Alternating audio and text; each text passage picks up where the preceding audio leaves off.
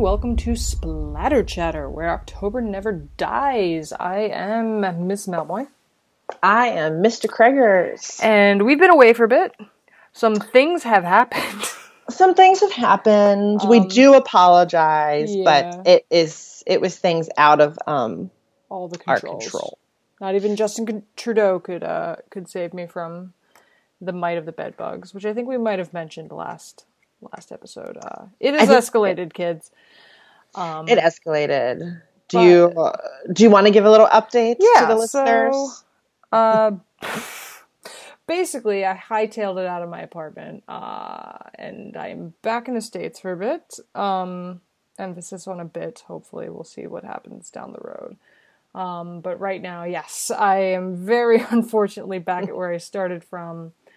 Um, with On some a new- temporary basis, on a temporary basis with some new bed bug bites, but they're gone but no bed bugs. no bed bugs. I dried my clothes about three times. Um, I'm taking the only things I didn't dry, which is all my coats, to the dry cleaner tomorrow. They are in a like airtight sealed bag right now. um, so I'm excited at least to finally be able to get some actual sleep because I've been sleeping on my couch with a MacGyver door to keep the bed bugs out. And before I did that, I was sleeping on like the foam in like the the foam core of my mattress.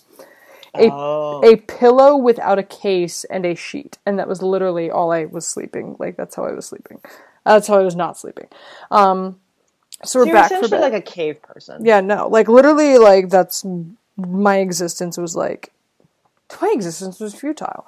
Um my existence was like not in existence um so back in the good old land of uh covfefe for a bit um but yeah we Kobe had and Covfefe. Comey, Comey, who's a giant. He's so big. That man is huge. He might actually be the giant from the be. Black Lodge. He's the giant from the Black Lodge. He's here. He's here to tell us the wisdom and Yes. the truth of things. Um, he came to the hearing. He let all of us know that we need to find Richard and Linda. Sure to Linda.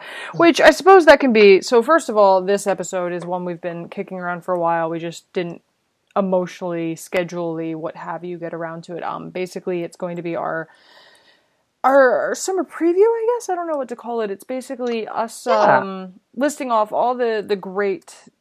I because personally for me, I find summer to be an excellent season for horror. Like I really get into horror things in the summer, like for whatever reason. Um, I think it's like you feel the build up to fall, right? Yeah, because you, You know. know? it's coming. Like you see the cornfields; they're starting to grow. Like everything. Yeah, Everything's and happening. like, and there's, and I, I also feel like I have a lot of like, um, summer horror movies that are like staples for me. Mm-hmm. Yeah. Like I'm always watching Jaws around the Fourth of July Mhm. because that's when it takes place. Yeah. And like I usually pop in a couple the Friday the Thirteenth because they're at a summer camp. So, like, it's just sort of a natural time for horror in a way, like of certain themes. Yes. Um. Yeah. Like there's just this weird sort of vibe I get in the summer, and I think it's partially because where I grew up, I kind of grew up in a in a somewhat rural suburb of Philadelphia. So I'm surrounded by farms. I'm surrounded by old buildings. So in my mind, it's like exploration and like attacked Yeah. by the chainsaw murderer time. Like it doesn't always happen in Yes. October. Yeah, Texas Chainsaw, another Yeah. good summer movie. It takes place in August. Yeah. you feel the heat. It's like Yeah, no, literally, Yeah. like there's and there's a few like that we're gonna talk about that are literally like go to like summer summer horror films for me. But before we get into that, um, horror horror news, horror highlights. What do we call it? horror headlines. horror headlines. We- I've been this out is of the it, kids. podcast where we don't remember the names of our own Um, segments. Big thing for me, I guess, is just and probably for you too, is um, Twin Peaks has been happening. Yeah, it's been going well. damn right it has. If you Um, guys have five episodes so far five episodes as far. recording. if you guys are watching and have theories and want to share them with us, we will talk to you for hours on any social media you want. Absolutely. Um, It's been it's been doing it's been doing kids. Um The Mummy came out. The Mummy was released today. It sucked. I didn't Yeah. see it, but I know it sucked. No, yeah, yeah, yeah. I mean, it's Tom Cruise, It's Tom Cruise. and I don't like. No, no, thank you. Uh-uh.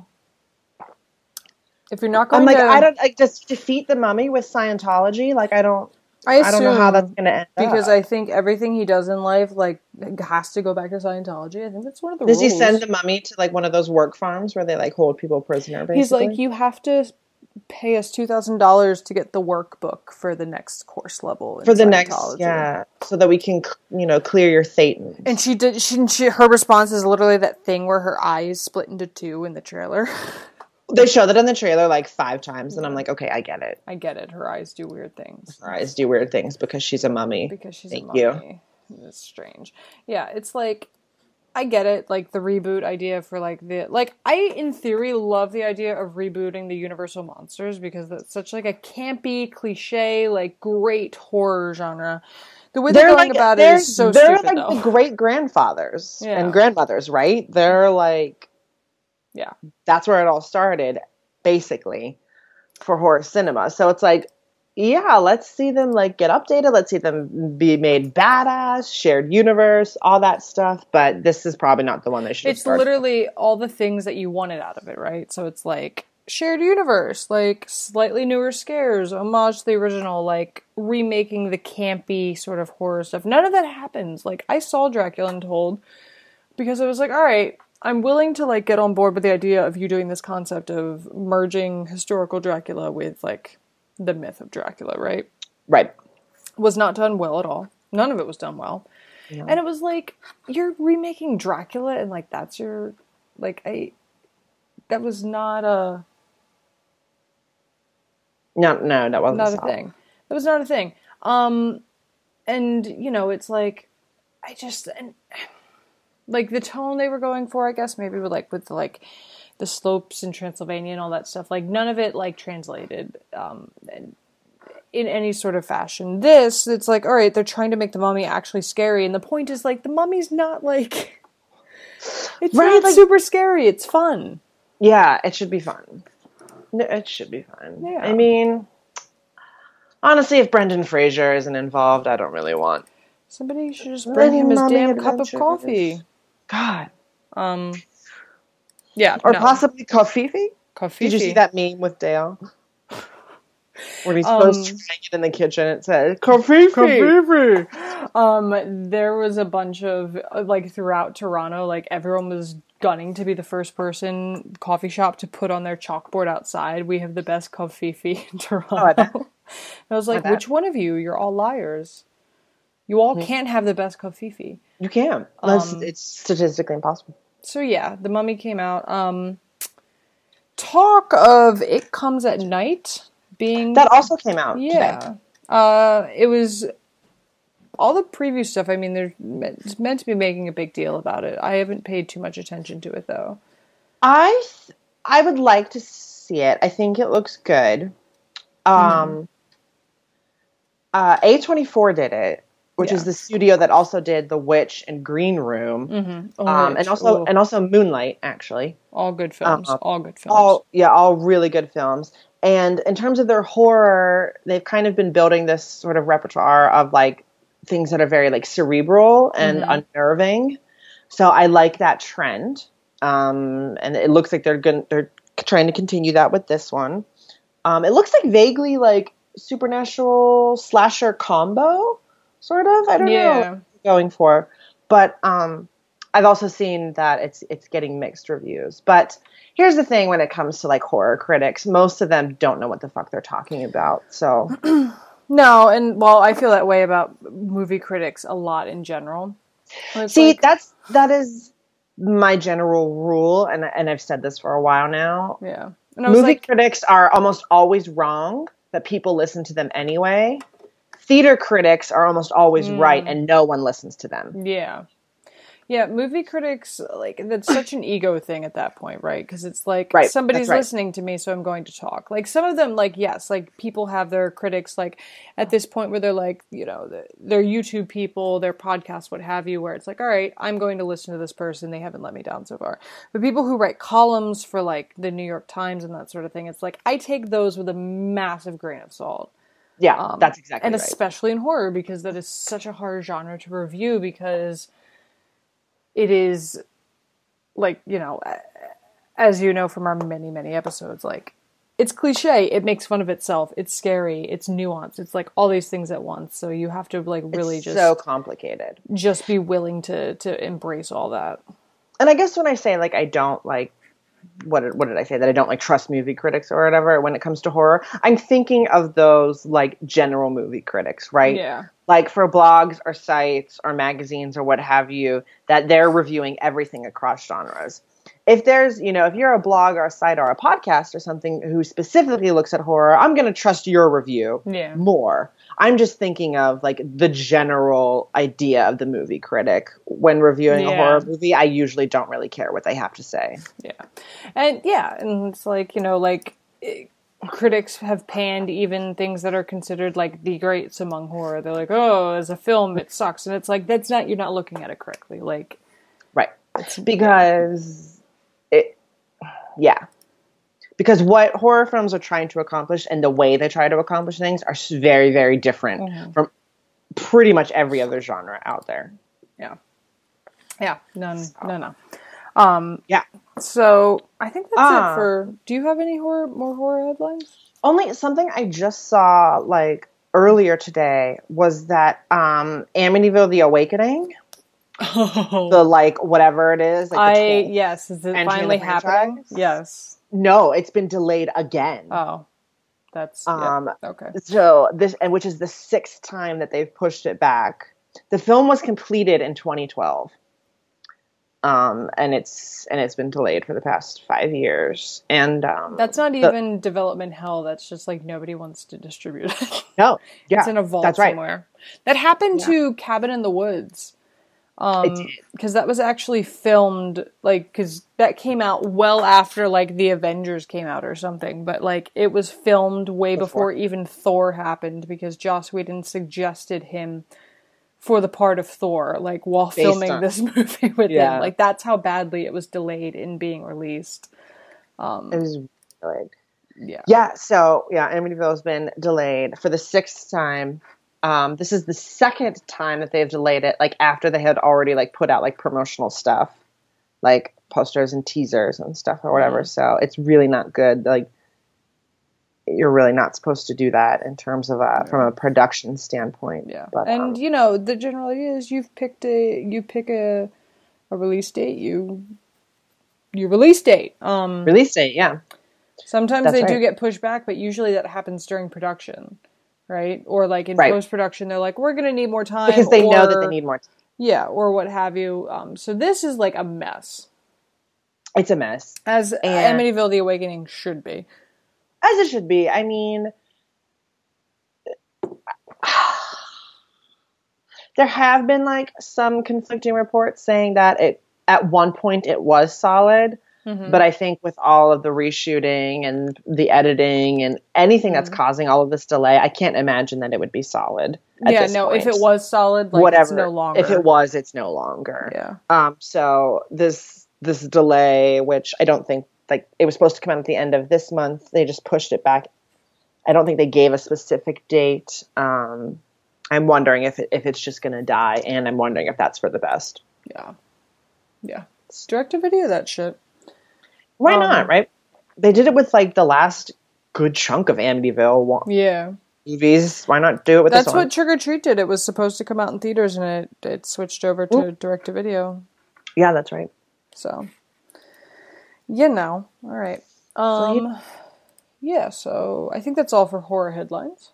That's all for horror headlines And not much has happened in the many weeks that we've been absent, so that's good. yeah it's been a little quiet i've seen some sort of This little is- chatter here and there This is somewhat a dead time though, because when I feel like when horror films come out in the summer, they either come out around Fourth of July because they're somehow Fourth of July themed, or they come out in August.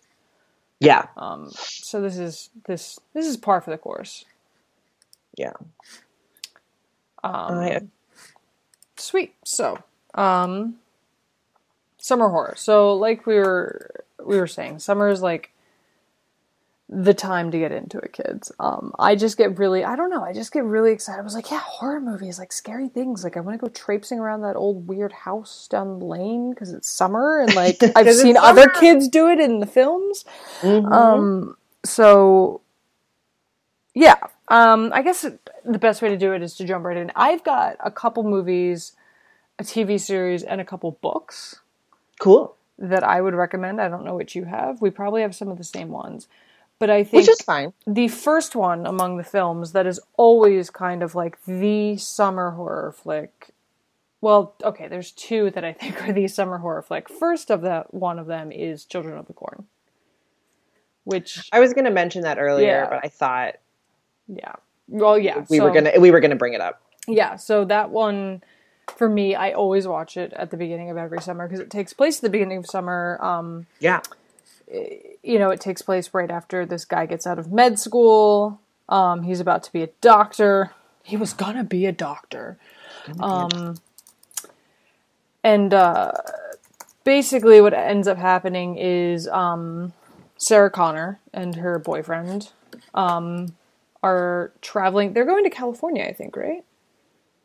Is what it is? Yes. Um, it's first of all, it was a Everyone's always going to California. Why not? yeah. First of all, uh, circling back, it was a short story by Stephen King before it was a movie, because Yeah. of course it was.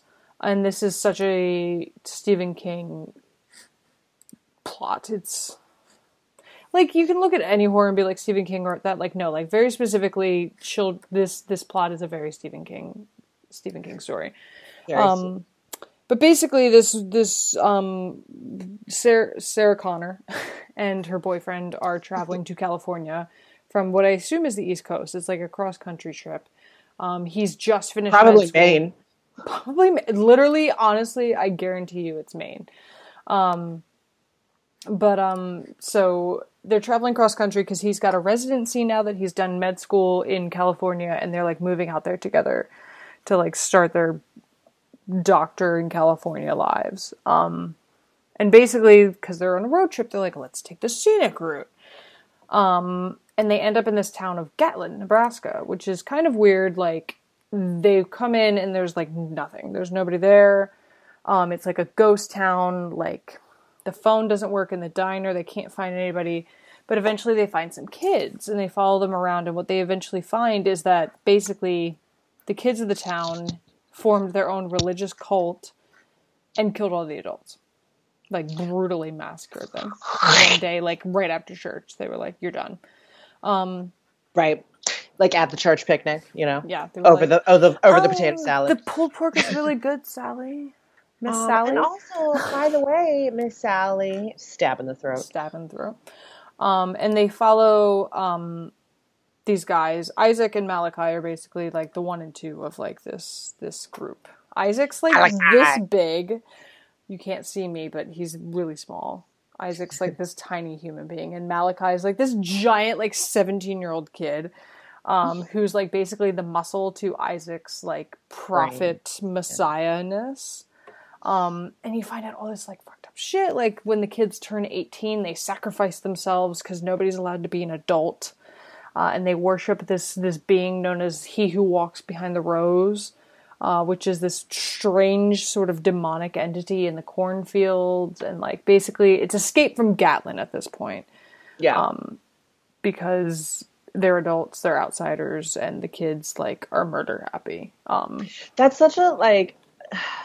Every time I watch Children of the Corn, I feel like I flip back and forth between who I hate more, Mm. Malachi or Isaac, because like yeah, Isaac for very different all, reasons. Very right? different reasons. You know, like Yeah. he's like he's he's like that evil like reverend figure, and um, you know, it's like this is basically your fault. But Malachi's the one like with the bloodlust.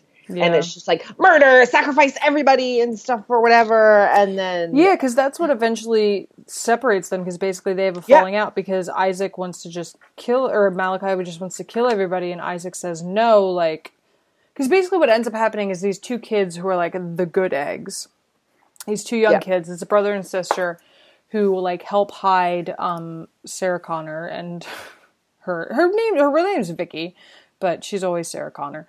Sarah Connor and her boyfriend Always. Burt uh, like hide them in their house to keep them away from Malachi and Isaac. And this girl like draws pictures, like prophetic drawings. Like she's like she can see the future, but Yeah. drawing and coloring is forbidden. So where Malachi is concerned, he just like wants to like punish these kids because he's like it's forbidden, and Isaac's like no, like she has a gift, like we can bend the rules if like he who wills the things wills it. Like he says, very didactic, like fire and brimstone stuff. But he basically his mentality is like there's gray area so long as it serves like the greater good of the religion, whereas Malachi just wants to like black and white like if somebody breaks the rules he just wants to be the one who like breaks their face um essentially Yeah. um They're they're and, that's right like that's what makes them such a good team, right? And Yeah. what's what's so interesting about it is, you know, like yeah, it's not like one villain. You know, it's this Yeah. team and it's leading this like horde of, of like brainwashed children and stuff or whatever. Yeah. This is like this is a, this is like one of the better creepy kid yeah horror movies out there, um, which kind of makes it a classic in its own right, just because of that. Um, it's pretty because it's pretty terrifying. It is, especially at the end. Basically, they all turn on because they're scared of Malachi because he's huge.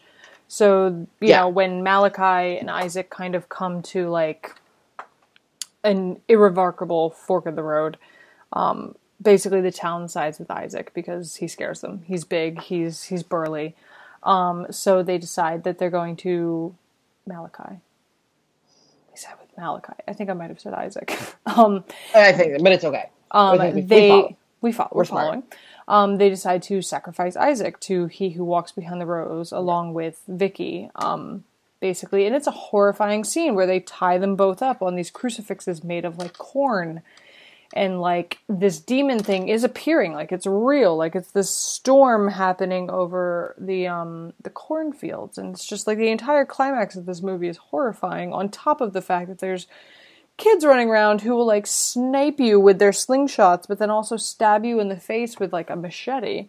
um Yeah, There's a couple levels of creepy in this because you've got like the demonic supernatural entity, but you've also got the the literal just savage like post-apocalyptic murdering.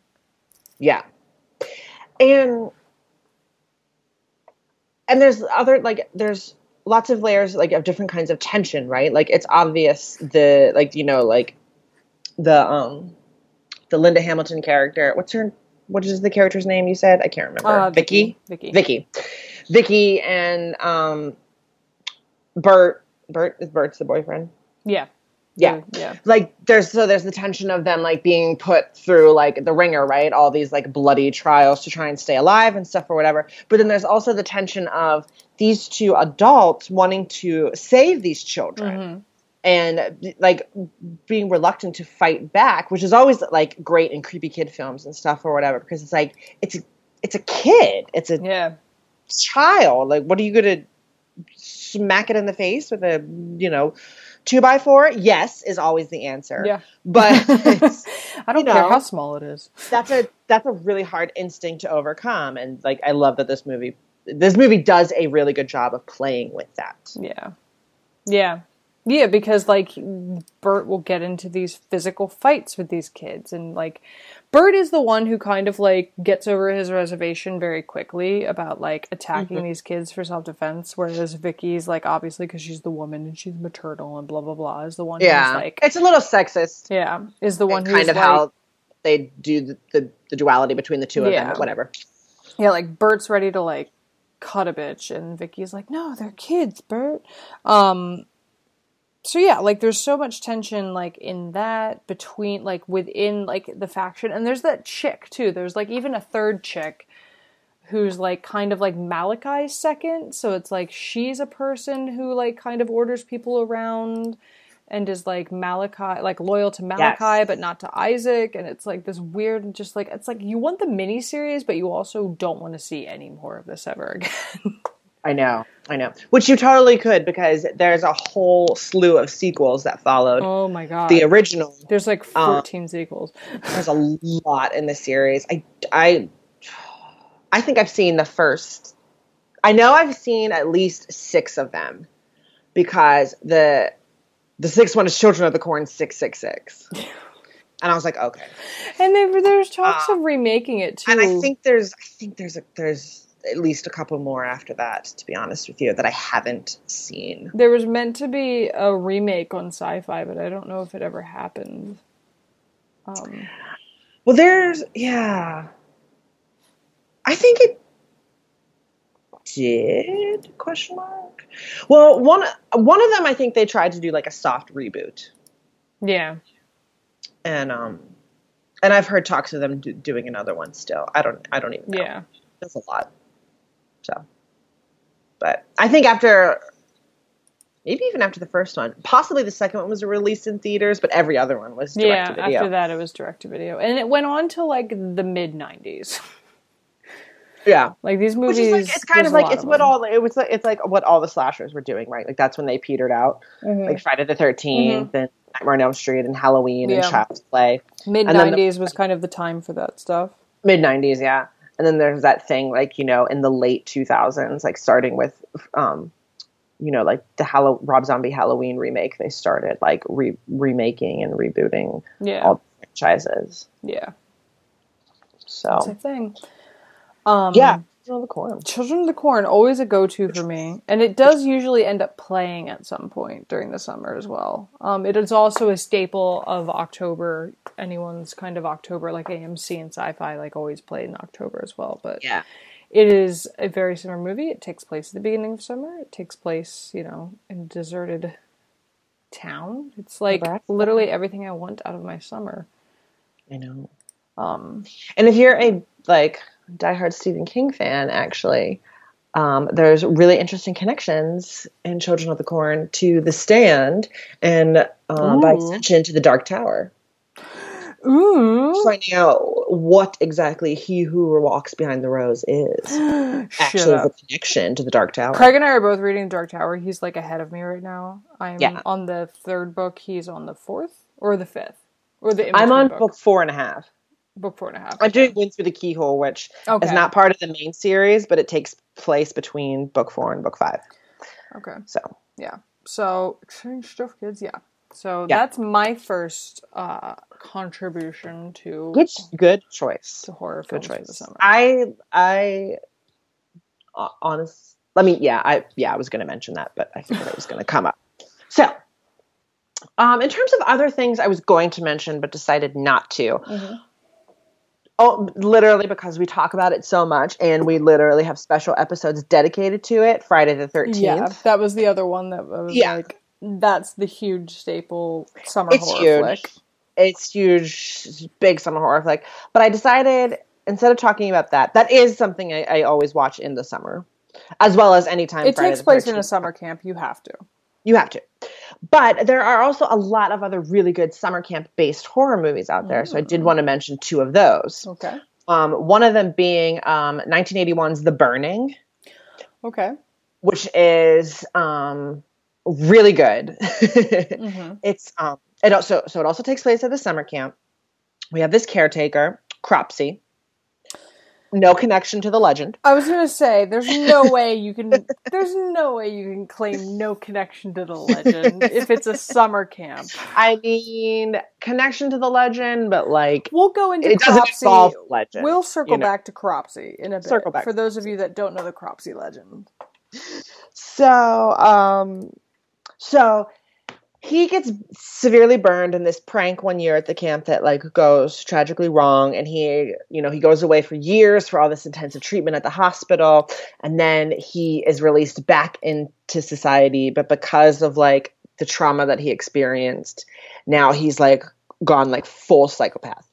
So he returns to his old stomping grounds, and then you know it's just like bloody killing spree They mayhem. play this movie a lot on Chiller.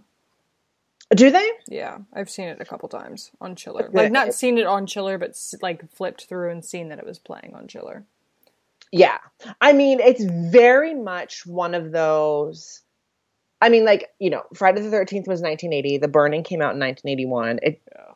it was going for that, but Mhm. it is definitely one of the better um, imitations of that. Okay. And there's a really good cast. Um, Jason Alexander is in it. yeah. Alexander. Um, and he's really funny. Who'd have thought? And uh, if you're if you love your horror movies from like the late 70s and the early 80s or just your pop culture from that time um, you'll also enjoy the fact that holly hunter and fisher stevens are in the movie but um anyway so and it, it's just fun you know i mean cropsy isn't like crazy developed. You get like the only backstory you get is that hey he was burned and now he's pissed about it. But that's all you need. Which is, you know, the plot of Friday the 13th. yeah basically before you know all this like crazy stuff that happens. Mm-hmm. and um it's fun. The kills are really really brutal. There's lots of fun stuff. There's lot there's this whole like really tense sequence where some of the counselors and um, jason is one of them he like takes the kids out on this like rafting trip or whatever and they realize Yeah. something terrible is happening and they're trying to get back and it's i don't know it's good it has good music um and it just it captures that very romantic summery summer i Mhm. was a camp i was a camp kid i went That's, camp. you know what? I knew that, I think. Yeah like for like five or six years in a row in my youth for like you know one week every summer and stuff or whatever. So camp movies and specifically horror camp movies i like i have a very special place in my heart for them. Hmm and the the burning is is one of my favorites. Um there's just it's just re- it's just it's really fun. It's and it's honestly it's it's really well done. So Nice. i'd recommend it. Yeah. For those of you that haven't seen it because it is a bit lesser known if you're just sort of a you know if you're not us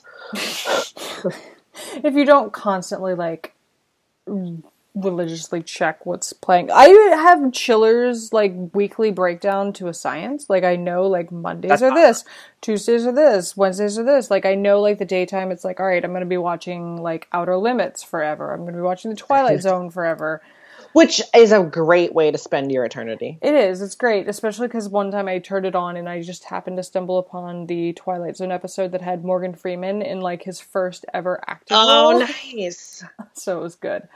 Um, yeah. Um, yeah and um and then i also just wanted to do yeah. Go for it. sorry to technically be going twice No, do it. um, for camp based horror, uh, the Sleepaway Camp Mhm. series. Um, oh, mm. yeah. Also Sleepaway kind of Camp in- Three. Sleepaway Camp 3. Um, Teenage Wasteland, I believe, is the third one. Oh, no, wait, is that the second one? Uh, no, it's, it's the third one. It's I the think. third one. It's the third one. Um, They make friendship bracelets. yeah. Also, in that thing, like, you know, it was like early to mid 80s, these movies were coming out in imitation of Friday the 13th and stuff or whatever. Um, Sleepaway Camp is, is in that category of the burning. It's one of the better ones. It has a huge cult following of people really dedicated to this franchise. Um, and one of the best endings, the ending to the original, is one of the best endings in horror Mm. um, yeah, we follow the you know it's about it's about this young girl Angela Baker, very shy. Um, she goes to summer camp with her cousin, and um, you know, shortly after they get to camp, very sinister things start happening, and it's like, what's going on and stuff or whatever, and and um, it's a it's a peculiar movie at certain points, like the weird flashback sequences, and you're trying to figure out like what is going on here. Um, what's what's uh, what's up with Angela? Is she okay? Is, You um, okay, Angela? everything all right there, Ange? Um, but it was also, and it was, it's also like really, it's, it's dark in a lot of ways. Um, like weird subjects come up that didn't normally come up in the 80s and can even be uncomfortable kind of now, like, um, kids having sex or doing Mm. drugs. There's a, there's a pedophilia story time. Um, Mm. uh, yeah, there's like a very much like a questionable um, January December romance, which is probably not legal, and um, yeah, and then I didn't mean to laugh, but like also no, I mean to laugh. yeah, and there's like um, you know, pushing the limit nudity at the time. Like there's male nudity and there's nudity of like barely legal kids and stuff or whatever. It's so Like in that Family Guy bit when he's like, "Oh, they're young, they're young, we should go." Uh, they young, they young. Wow, wow, they young. Yeah, that's kind of a little bit what what goes on here, and um, but it's it's it's it's interesting, and um, it's that it's really You hard to talk about without like- revealing the ending and talking about that in context of the movie. But and it's like it's ballsy to do that, but it's also like not necessary. But it's like you think about it, it's like okay, every time you see summer camp films, it's generally like we have, you know, we're focusing on the counselors because they're the only ones old enough to get up to this taboo stuff, like socially, legally old enough to get up to this taboo stuff that we see. But it's like, you know, if you're mentally and emotionally prepared to like look at some of that stuff like these are things that do happen at summer camp with younger younger teens and that sort of thing um, and that is like a thing in horror is kind of looking at the parts of life in society that people don't want to talk about for various reasons um, oh yeah, And, you know, it's, it's very like- much like that. and you know it's like entering that knowing like okay like this is what i'm watching um, and responding to it in the proper way you know it's like you know just be prepared for things like that. Yeah. um, it's yeah. Yeah because there there's a lot of uncomfortable things that happen. I mean they broach the subject of like bullying and and how mean children can be to other children um very like very cruel and, and that's Mhm. always been something that even now like no one likes to talk about. We're, we're talking about it more i think um like bullying between minors. Yeah but um, it's, it, it can be nasty and it can be very mean spirited. But um, in a way, it's almost kind of like Carrie, although it doesn't quite have like the sense of tragedy that you get yeah interesting with Carrie. But because you feel because in Carrie you're you, you're meant to feel sorry for the victims and Mhm. the killer, that being Carrie. yeah but because she kills everyone whether or 'Cause she not kills they, everybody. yeah but um, you don't hate her at the end, even though you're like i feel a she little turns vindicated into our, our villain. Um, but this Sleepaway Camp is very, very different. The sequels up the camp factor. They're like they're there's kind of friendship like bracelets in the second there are one friendship bracelets. There's like um the song that uh, they sing that Angela sings and and um she has like the flashback. I love that. I can't remember the song, but that's like my favorite thing from I think it's the second one, possibly the third one. But um oh and it's like it kind of that's like what I think of. oh, I'm sorry, just like if someone's Oh, no, like, you're "Oh, good. horror camp," like our camp in horror, not meaning a literal camp, but campy. I Campy. think of sleep the Sleepaway Camp franchise. Well, and the thing is too, it's like it kind of points out like sleepaway camp's kind of a weird concept. Like Yeah. you take the Oh, yeah. summer and you send your kid to go be with other kids of you know For, yeah, for you're like trusting your children to be taken care of by people who are teenagers. out of childhood themselves. yeah. In like the Catskills or something, like the, it, it's very specifically has to be away from like the metropolitan area that they grew up in, and it's like so for what? What's the end game? Like, what are you hoping like your kid gets out of this like log cabin wilderness Experience. experience. That's something I never was a camp kid, so maybe it's like I don't know. But like that's the thing that always like boggled my mind about sleepaway camps was like I never understood like cuz like when my parents were like over the summer they're like okay, you need to we need to do something with you because you're a child and we can't. You're not at school, so we don't know what to do. I got sent to like day camp at like the YMCA, right? Like I would just go to the YMCA every day. Um, That's sort of like the other side of the coin, right? yeah. And that You was me. like- so I was the yeah. kid who always was at the YMCA and like the biggest thing we did would be like we'd go to the water park or something. Meanwhile, like everyone else, it's like sleepaway camp for a month where you go into the woods and it's like, why? Why? I know. See, now I'm like I avoid the woods at all costs because I know better. I know about I know about the woods. I saw Blair Witch. I saw the witch. Like I That's right. I know what lurks there. No, thank Um, you. But yeah, no, I think Sleepaway, the entire franchise, more so than even Friday the Thirteenth, definitely plays with like the weird shit that goes on in summer camps and the disturbing parts of it, and like kind of the parts of it that like you didn't realize before, like just don't make sense. Yeah, no, absolutely. Yeah, um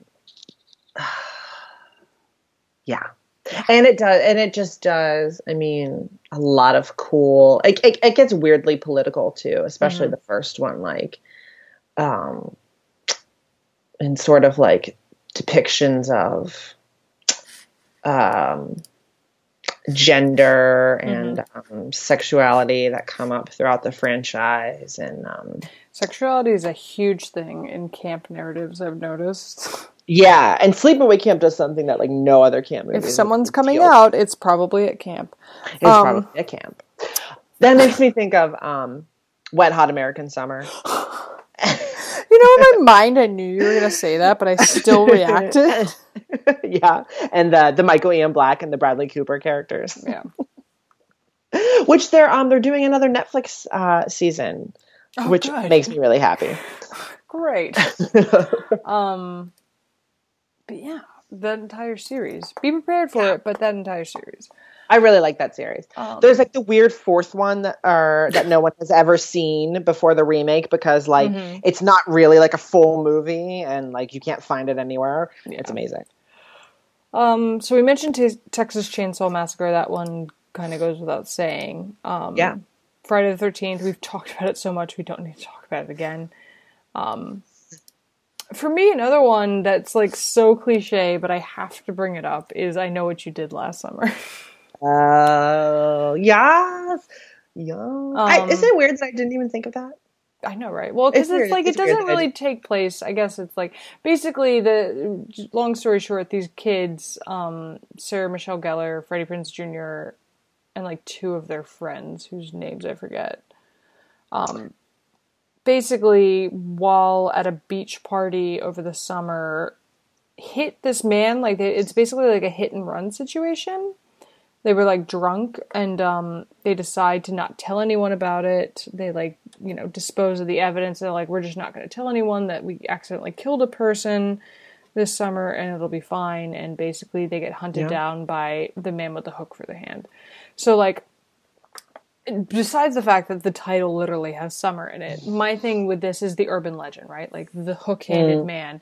Like to The me yeah. urban legends are such like a summer thing because you tell these stories around summer campfires or so i hear because i never went to camp. I can confirm that we did. but it's like you tell these urban legends right? Um which reminds me i have not forgotten that we're going to get back to cropsy later because that's a thing um but yeah so you We could do a whole episode on that. we could do. I wrote a. I one of my clients had me write a whole article on Cropsy.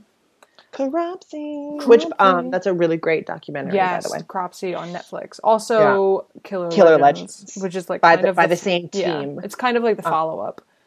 Yeah, check them Um, both out. I love that documentary so much. Um, the segment on the poisoned Halloween candy is Is so horrifyingly horrifying. so horrifyingly they show true. like the old footage and then the, like those old commercials, and, and then stuff they go to the woman to be like, "Did you know that this is Yeah. your house is this?" That's right. Um, no, Yeah. go watch those documentaries. Both of them. Both of them were Highly award-winning documentaries, by the way. Cropsey and Killer Legends. Um, great stuff. But yeah, so urban legends, folklore, what have you. You tell it around a campfire, right? So like the man with the hook for the hand, the oldest one in the book, like Yeah. you, it's in, it's incredible. Um, and it's great. And there was also several sequels to this too, because it was like I still know what you did last summer, and then it's I will always know what you did last I will summer. always know. I don't think I've seen I will always know. Um, this also is one of the movies that helped establish um, Sarah Michelle Gellar as a scream queen, which we yeah, mentioned. and in- um, Jennifer Love Hewitt. yes, both of them. She is like she's like the good girl, yeah, and Sarah Michelle Gellar's the prom queen because she to always kind is. of- yeah. friend or whatever.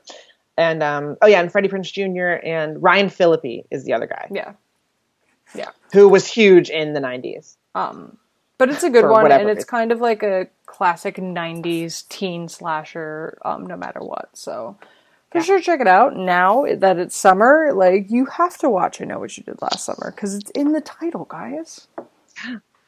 And it was written by Kevin Williamson, Yes, who went on to write Scream which is another two one years later.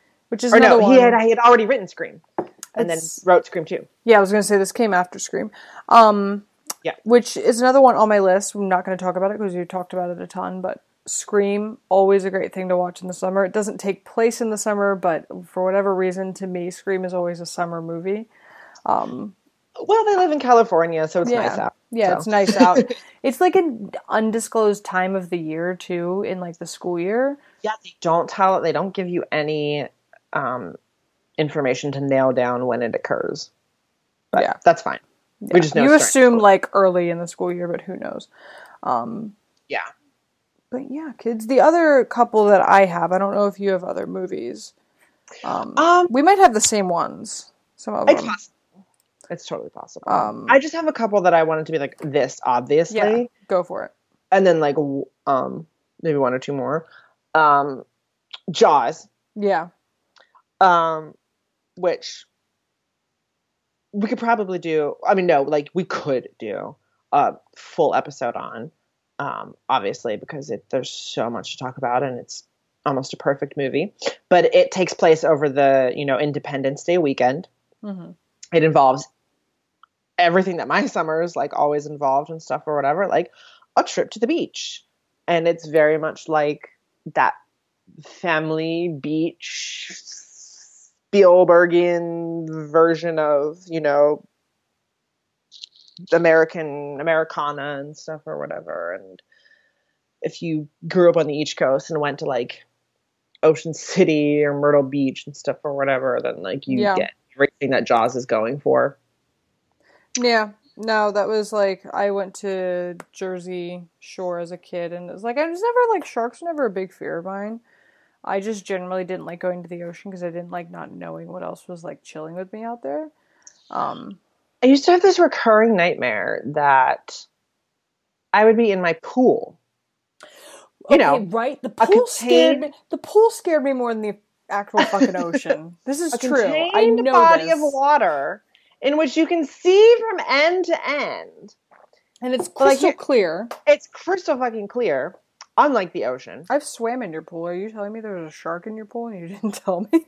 I'm telling you, in my subconscious, there was, and it would be I. would- So I would be like, I'd be in the pool above the water, and it it would be exactly as we just described it, and then I would go under the water, and everything would be black, and it was suddenly like being in the open ocean, and then like I would see the shark coming at me from the darkness. Like out of the darkness coming towards me, and I like scrambled to get out of the pool. And I had this dream like like clockwork like at the start of I think every summer, like when we opened our pool, or like you know when like we went to like the Memorial Day picnic or something or whatever. Like as soon as summer started, like this dream came back for years. Unrelated, Craig and I now have a new short film in the works. um That's no, that was the thing is I do specifically remember I would go to like my aunt's pool and like I would be like a little bit freaked out about the idea of like a shark or a fish or something being in the pool.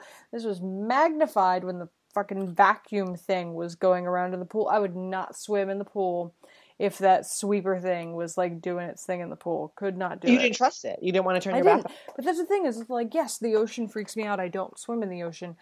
But I was more like Oh, you don't? No, I'm not a. I don't do that. I will go You're to the not a beach. beach person? I'll go You'll to the go to beach. I don't like sand all that much, like Anakin Skywalker style. I don't like sand. Um, I will go to the beach though. I am See, I so the down. beach. I am so down for the beach, but the ocean kind of freaks me out. Um, this all being said, the pool I, I mean, I won't. freaked me out even more. The pool freaks you out even more. So like you're screwed either way. I, I just I'm not meant to be a swimmer. Well, here's what we do when when we take our beach trip. You'll be like, you'll be like the dad, right? Like you'll Yeah. be grilling for everybody, like on the beach and like getting lunch ready. my hand on my hip with the hot dogs and the burgers. and you'll have like one of those aprons that says "Kiss the Cook." yeah, and I'll be like, Yeah. guys, you want it? You gotta gotta pay the toll, kids. And you'll and I'll be out there, and you'll be like, "Craig, don't go that far out. Come come back in." Which, regardless, I would probably have to tell you anyway because you're an adventurer. Yeah, and I love the beach. So Yeah, Craig's. Which Craig is just a big pool beach person, no matter where he is. I love the water. if there's a pool, Craig is in it. In right I was at the pool today. He was. He snapped me. Um, um, yeah, water. I don't know. It's like a weird thing with me. I don't like open bodies of water. I there was a lake by my house in Arizona that we used to go to. Didn't like being in the water in the lake. I just don't like not Yeah. knowing what's around me. Um, What's that? That there's like a specific name for that fear. Not like the fear of the water, but the fear of what's in the water. yeah, I'm 'Cause, sure. like, because like I, there's like an article, like a BuzzFeed style article that I see circulate every now and then, and it's like pictures that it's like, oh, these pictures are not great for people with like X phobia or whatever. And it's like, it's basically those kinds of pictures that make you realize how huge the ocean is and Mm-hmm. like the kinds of things that live there. And, you know, it's always like, oh, here's a human on a surfboard, like from above. And here's this giant, like, you know, creature or something like next to them under Yeah. the water and Yeah. stuff or whatever. You never know. And then you get pinched by a fucking crab and you're like, motherfucker.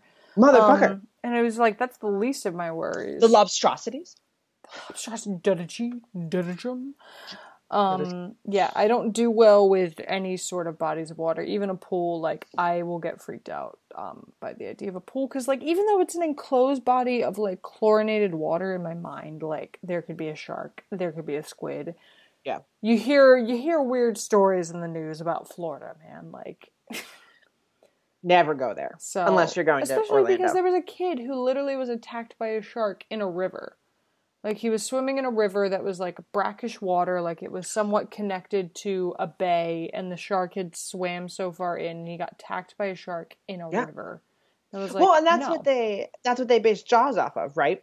That was based off of the stories from like it was like the 1920s of a shark that swam upriver somewhere in New Jersey yeah, and attacked and killed a bunch of a bunch of people. in a river. And it was like and people were like, "Oh, one, we're too north for sharks, great white sharks, and two, it's a fucking river, we're fine." No, you're actually not fine. Yeah, so And don't that's, swim that's ever, scary kids. thought. Don't swim ever. Listen, if people were meant to swim, we would have gills. Oh, okay. Can I tell you, To- you would have been so not for not liking like open bodies of water, right? hmm Um, I don't know if so. I don't know if I've ever mentioned this on the show. When I was in college, I did this program called Semester at Sea. It was a study abroad program blanket. where the blanket, the most comfy blanket I have, It was mine for a while. it was, and then I was like, bitch. Get back. so it was this program where um, you you took classes on a ship. It was essentially a cruise ship. We weren't supposed to call it a cruise ship, but it was. You didn't tell me that part. Yeah, no, it was, and it um, and it sailed three. t- You know, it did three voyages a year, um, s- spring, summer, and fall semesters. And I went for a summer semester, and we were concentrated in the Mediterranean. And we went to a bunch of countries around there, but we boarded in the Bahamas, and we got off in Boston. So we had to cross the Atlantic twice to Ooh. get mm. to the Mediterranean Titanic style. to come back. Yes, Titanic style. And the one night, I think it was on the way back, there was a storm coming. And my friends and I like went out onto the deck. We didn't find out later that no one was supposed to be out on the decks because a storm was coming. but we were out there for a good while. The sky was purple and just Mm-mm. as far as you could see was just black This is how Atlantis. like it was re it's it was it's really unnerving to look in any single direction. There were you didn't see another ship. You didn't see island it, it's just water. And like i love the water. And to me i was like nope that's too much. I'm gonna go back in my cabin. yeah. So it was a lot. It makes you it it it was creepy being out there and, and knowing that like that's all there is. No, I've never been on the open sea. The closest I got to that was my uncle made me go deep, deep sea fishing. But like deep sea fishing Hell isn't no. even. That's not even that deep though. Like you're still. oh really Yeah, like you're far enough out that you're like it's it's deep, but it's like you're not in like Mariana's Trench or anything. Like you can still see the shore. You can see like like on the horizon, like the shore is still there. Like you're not super far out, but Oh, you're far enough out that what you're catching is like you know. Like some chick like caught a stingray. Like it was funny watching it come up because she was right next to me and we just watched it. Like I was like, "What the, is that? A piece of paper?" And then it was like a fucking stingray. I was like, Damn. "Oh, that sucks." Um, Wait. Oh, sorry. Go no, go. That, that was, No, I was basically it.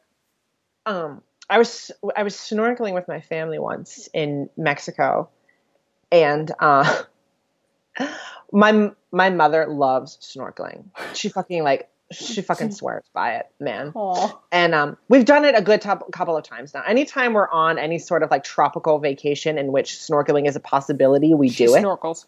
Yeah, whether it's like right off the beach or whether it's they take you out in a boat and stuff or whatever. I snorkeled in Hawaii. Oh, nice. I would love to do that. Um, yeah, one time they, I can't remember where we were. I want to say it was off the coast of Jamaica. They took us out. Um, we were over like a um, a shipwreck, like literally like a Oh, that's shipwreck, so cool. and we snorkeled That's there. so it was really cool. It was really cool.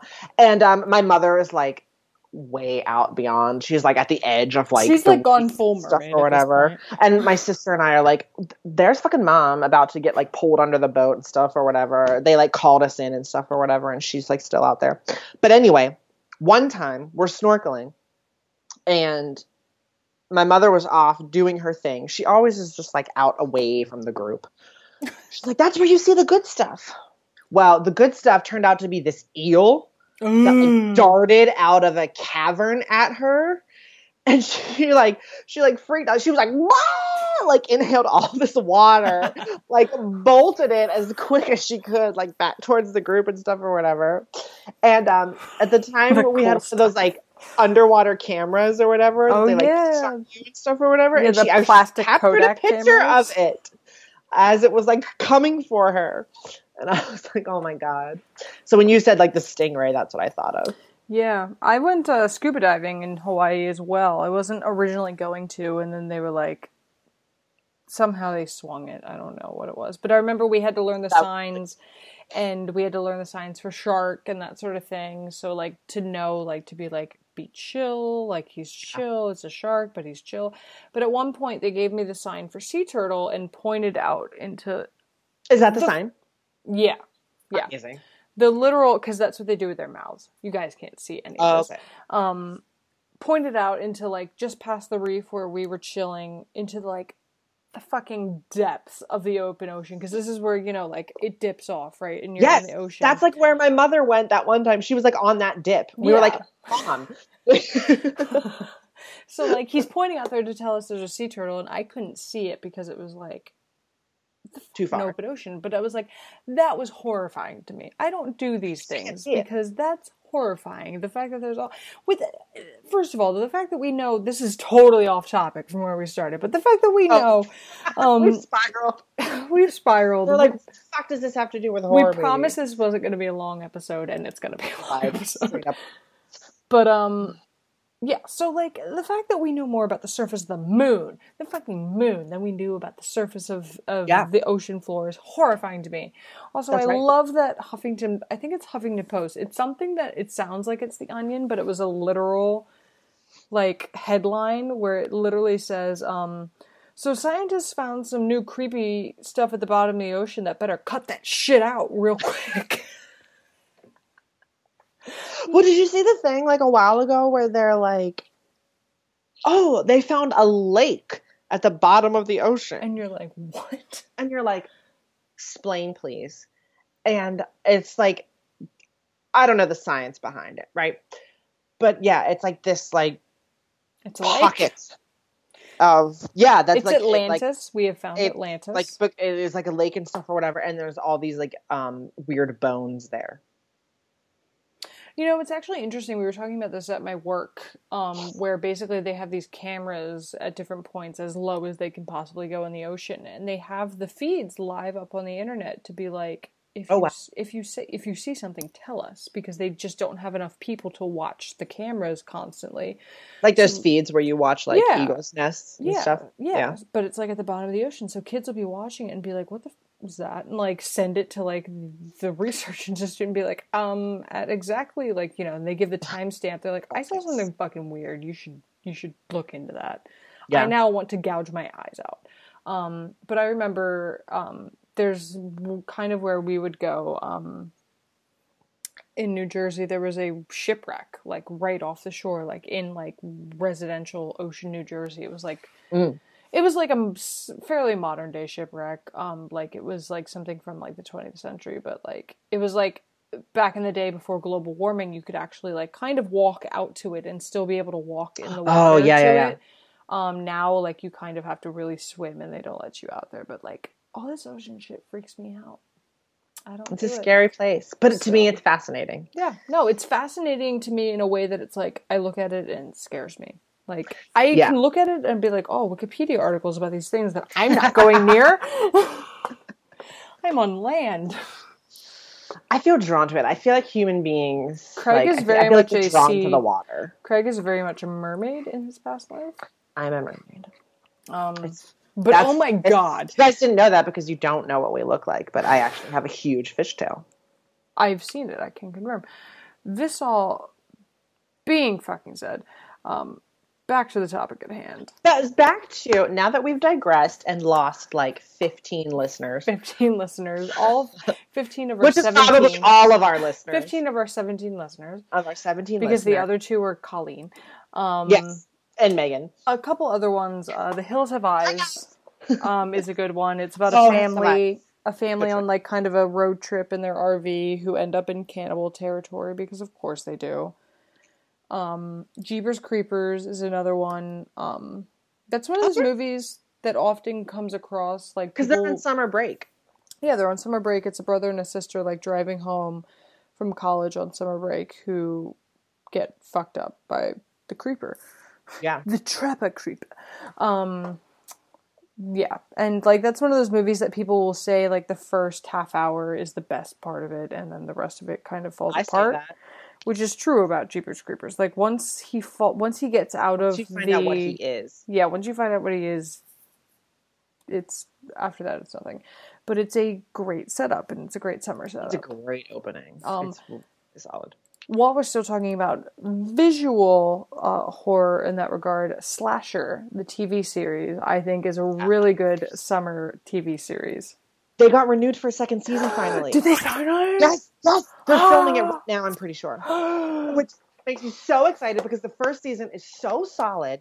Nobody watched it except us. Literally, I and the only reason I watched it is because I heard Ka- I was like, oh, Katie McGrath's in horror, like I'm gonna watch it. Um, no, it's You so love great. Katie McGrath. She was not good in it though. She was not good in it. She is not a good actress. No, She's she not a is. good I love her. She's she very bad. she she tries her stuff, but like you know, I am I am very shallow in my in my love of Katie McGrath. Um, It's okay. She doesn't need to be talented. She, she's Katie McGrath. you're talented. I I'm talented enough for the both of us. Um, That's right. No, she's she's also in Supergirl, um, and then many of you probably know her from Merlin as well. She played Morgana. Um, Katie McGrath's in I- it, so She has a huge fan base from Merlin. She does. That was like the only thing she was in for the longest time, and then everyone just kind of followed her forever. Um, and now that she's in Supergirl, like the specific character she plays now has like its own huge fandom as well. So she's doing good with the internet. Um, she's Irish. She does not hide it well at all when she tries to do American accents.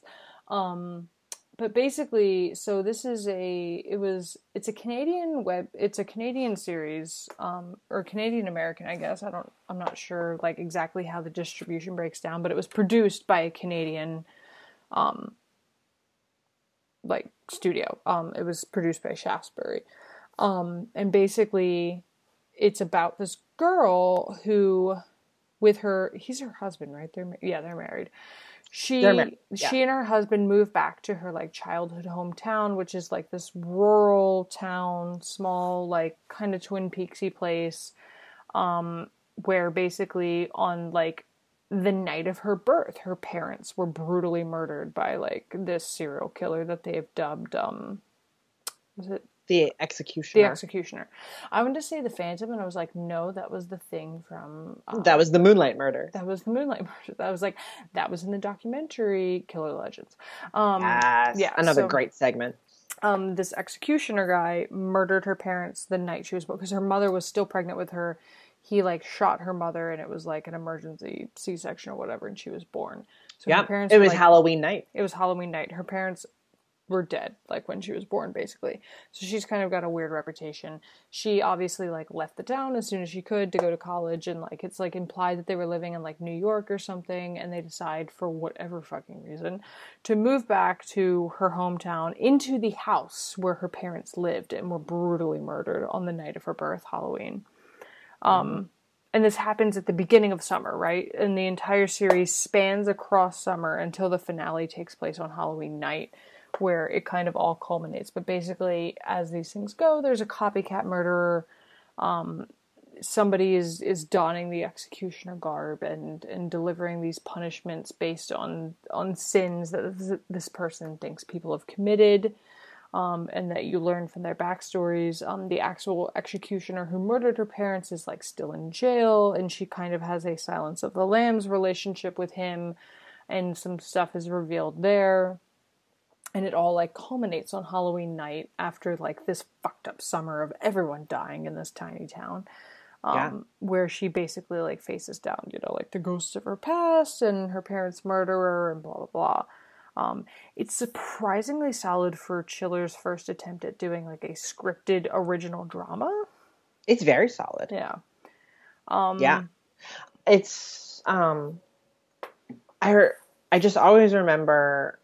I I can't remember the guy who who created it and wrote it, but I his name, but I remember him saying that he wanted to do um, a modern day slasher that but that that combined his like three favorite things which was murder mysteries in the style of like broadchurch or agatha christie mm-hmm.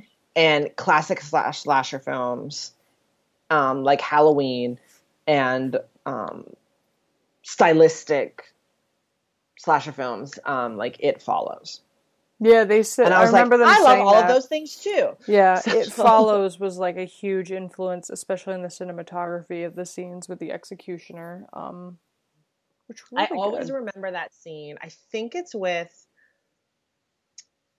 the husband's because he's he's a reporter. Yeah, his boss who leaves his job in New York to work right, this, to come to this like this podunk town. Yeah.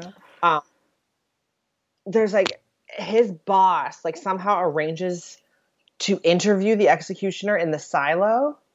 Yeah. Oh my god, that sequence. In the chair, and he's just circling yeah. around.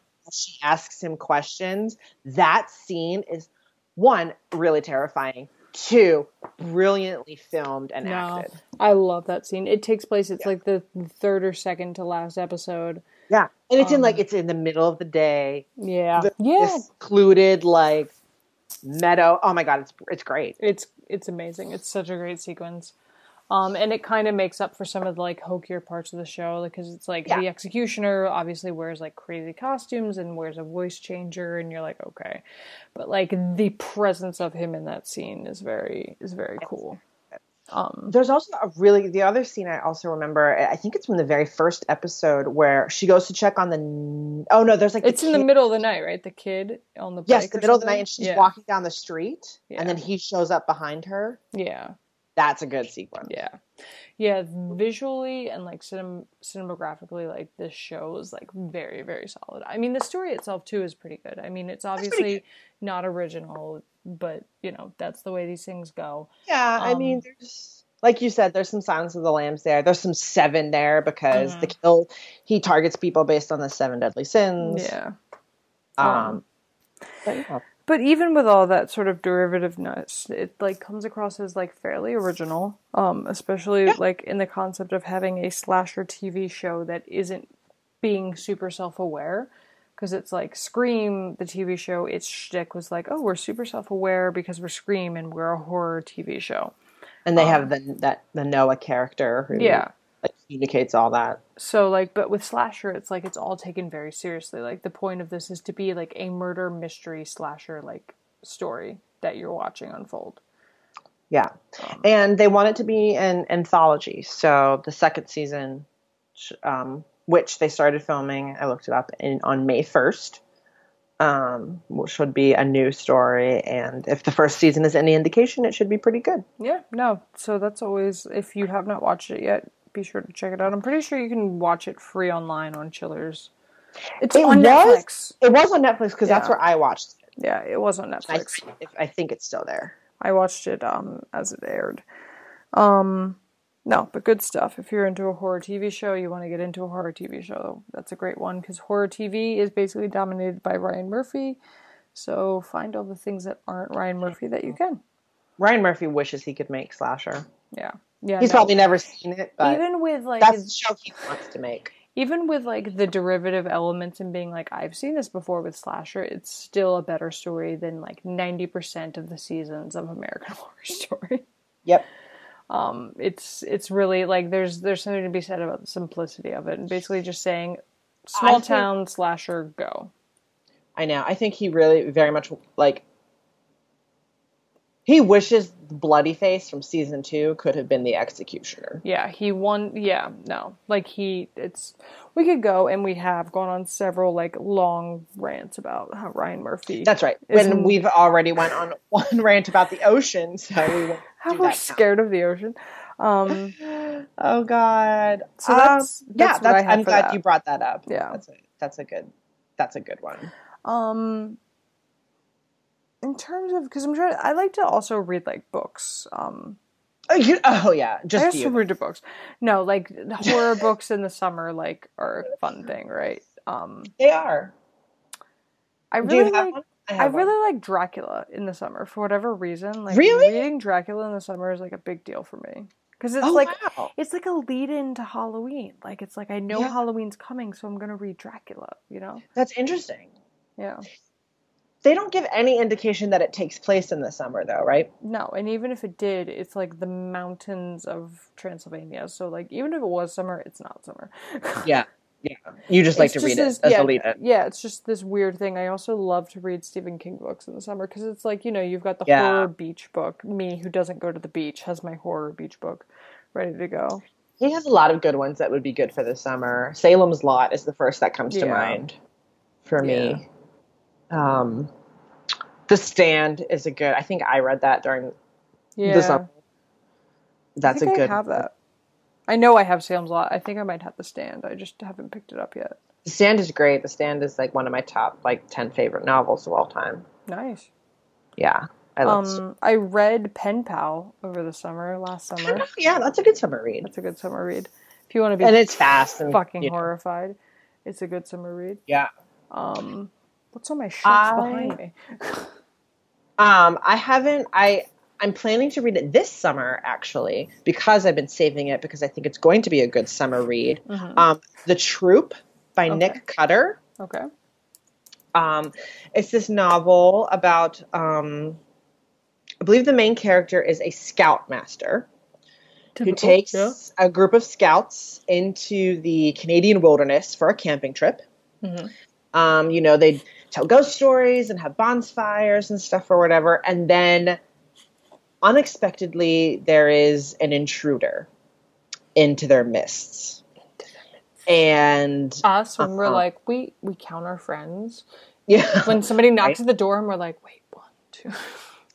and sets in motion, you know, these these events that um like pit them against each other and the elements and the you know all the horrible evil things that can happen to you when you're Yes. camping. Yeah. The Woods. I have and could, It's supposed to be really good. Stephen King highly recommended it. So which is all the endorsement Craig needs.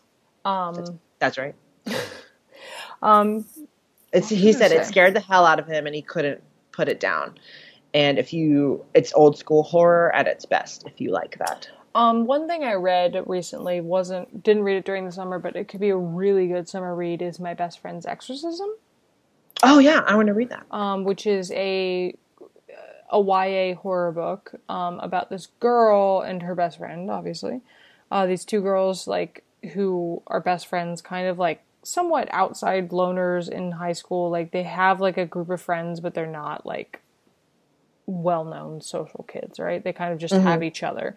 Um, and basically, what happens is is they skip school one day or something along these lines, and they go out onto like the lake or the river with one of their friends who's got like a boat, and they go exploring. And the friend, the best friend, um, disappears for a while into this cabin in the woods. And when she comes out, she's not Ooh. the same. Something's something's wrong. Um, and it goes through like the school year and like the weird shit that she's doing and the weird way she's acting and these like fucked up phone calls that this girl is getting from her best friend as she's trying to figure out what the hell is going on.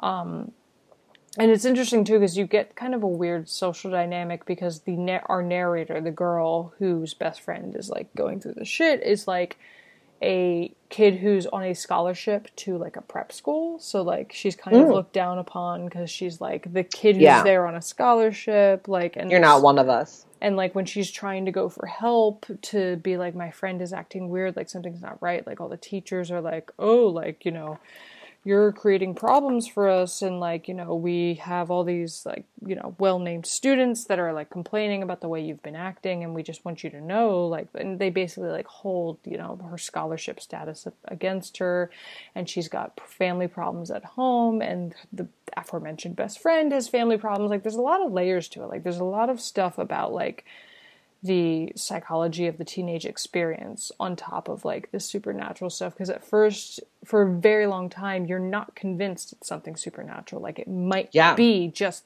this girl's a teenager and going through some shit mentally um, until like things start to happen to a point where you're like all right this might be more than what i think it is. But it has a really good resolution um, and i like it's like a really good solid independently published book Nice. yeah I, I I I want to read that. That is on my list. I want to read it soon. Um, I I discovered it because I I think it came up on Goodreads as a recommended novel to me because of a novel I read. I didn't read this during the summer, but I, it could be a good summer read. I, I would maybe save it for the fall. But it's um, a head full of ghosts. i've heard of this Yeah. Um, by uh, Paul Tremblay, who has a new book that I also want to read this summer called um, The Disappearance at uh, Devil's Rock, which he said is inspired by this. Picnic at Hanging Rock. I was gonna say I've heard of all of this. Yes, I know, I know, I know. But um, Head Full of Ghosts, which I did read, was very, very solid. It concerns. Um, it's basically told from the perspective of um, this woman who she's being she's being interviewed basically for the first time about her sister's exorcism. Mm-hmm. Um, when she was a child, her older sister was um, either possessed or was displaying signs of schizophrenia. And Which yeah. And so they're, you know, they go to the doctors, they go to this and stuff or whatever. And um, basically this this whole experience of what was happening to her sister was was um documented as it was turned into like a reality show basically Okay. like something you would watch on like TLC or something or whatever or like a good it, it was called like the possession I think or whatever Mhm. and it's had this huge cult following over the year and stuff or whatever. So through flashback, we follow this main character as a child as the show is being filmed, like in their house and stuff or whatever, and the things that happen with her sister. And it's really strong. It's a really great book, and just that that back and forth of what is this? Is it possession? Mhm. Is there something supernatural going on here? and um, you know, it's ri- he writes child he writes children in a way that very few people can. I think, um, at least he did in this this book. Like the main character Yeah. is is written really really well, um, and it could, it could be for a good summer read because it's pretty short. It's pretty fast. Um, it doesn't take place during summer, if I remember correctly. It takes place in the fall, but still But still, read the shit Yeah. out of it. that's how I discovered the. I, I think like it was like, oh, you enjoyed this? Check out my best friend's exorcism, kind of thing. Yeah, I um I remember it being like a staple on our horror section at the bookstore we worked for. Like every time it got sold, we got a new one in and we would put it back up and I was like, one day. um day. and somebody actually in my grad program, um, we had to make um book trailers. Um, and somebody did my best friend's exorcism and had like a really good book trailer for it. Um, Nice. So just know that exists out there somewhere. I'm doing a book trailer program at work, and the end of, I like was not good at mine because I could not get the technology to like work with me. Um, but you know, one day, movie maker or something coming Yeah. at you. Book That's right. trailers, 2017. Damn. Um, but yeah. yeah, Um, do I have any? No, because Salem's Lot was the other big one. Um, yeah, that's that would be a good summer read. mm, I feel like House on uh, or Haunting of Hill House rather, is something that I like to read during the summer just because like Oh yeah. I like the idea of um I think it takes place during the summer. it does and I like the idea of like a group of But I've- people I've- going to stay in like a haunted like in, in a house over the summer because it's like the vacation Mm. aspect. Yeah. Um and I could it's, see that. it's funny because I read the Halloween tree over the summer, but it's obviously like you need to read that in October on In. Halloween because it takes place on Halloween. Yeah. Um, That's right. Yeah, I think that's all I got for horror books, horror TV shows, horror movies. Yeah. I think that's a good slew of recommendations to Yeah. get You've got your whole summer. people want something to Yeah. do for the next three months. yeah, go you for know, it. to get you to Labor Day. Oh my god, get us through this. uh I feel like this summer's going to be an interesting one. I feel like it's shaping up to be an interesting one. I think it will. Um, just getting started, but it's going to be something. yeah. We've got Twin Peaks.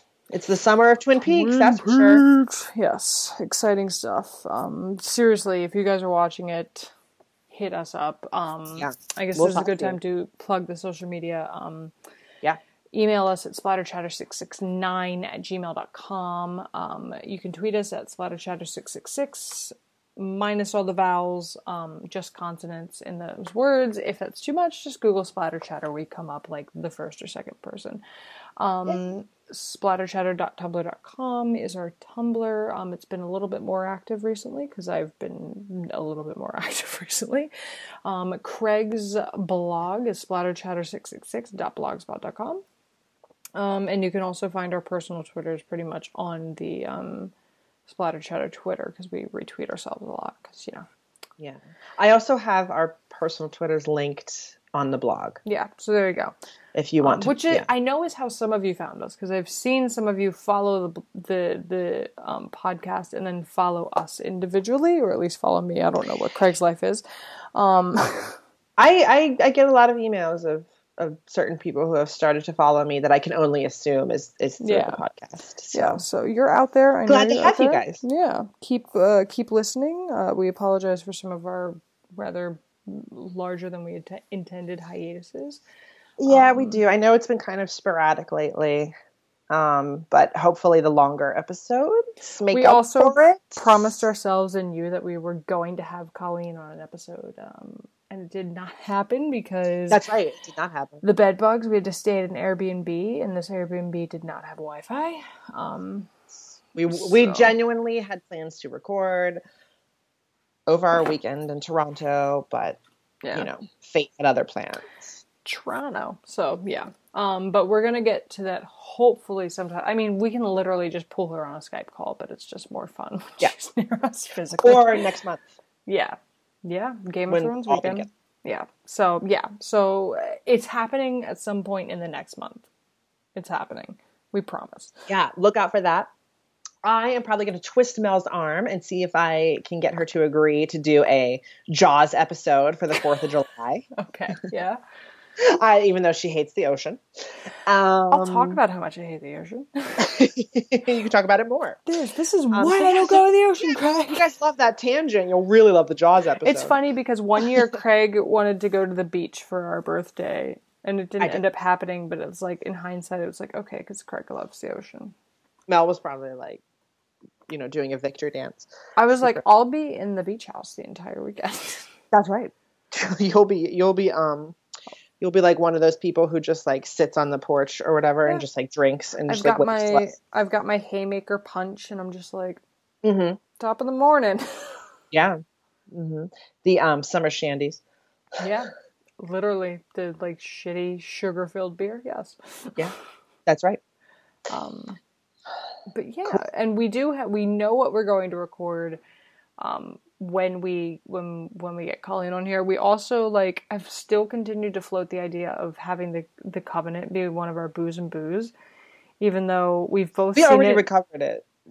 Or sorry, we already covered it. did we like cover it as a booze? Oh, we, we did well, we like didn't cover a it as a booze and booze. we covered it as like a a thing. covered it as a thing. Though. I still think it's it's it would be an interesting I'm very fine with putting that up as like a bonus episode. It could be possible if you want to see it or hear it. Rather, go for it. Um, at this point, we've both seen it several times. It would have been hysterical if it was the first time I would, because I had a lot of things to say about it the first time I saw it. Oh, it. I know that we did. Yeah, we missed an opportunity with Um, your first time, oh my god, but um, seeing that fucking movie.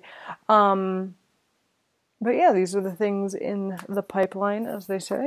Um, yeah, I think that's a, a boot that. Um,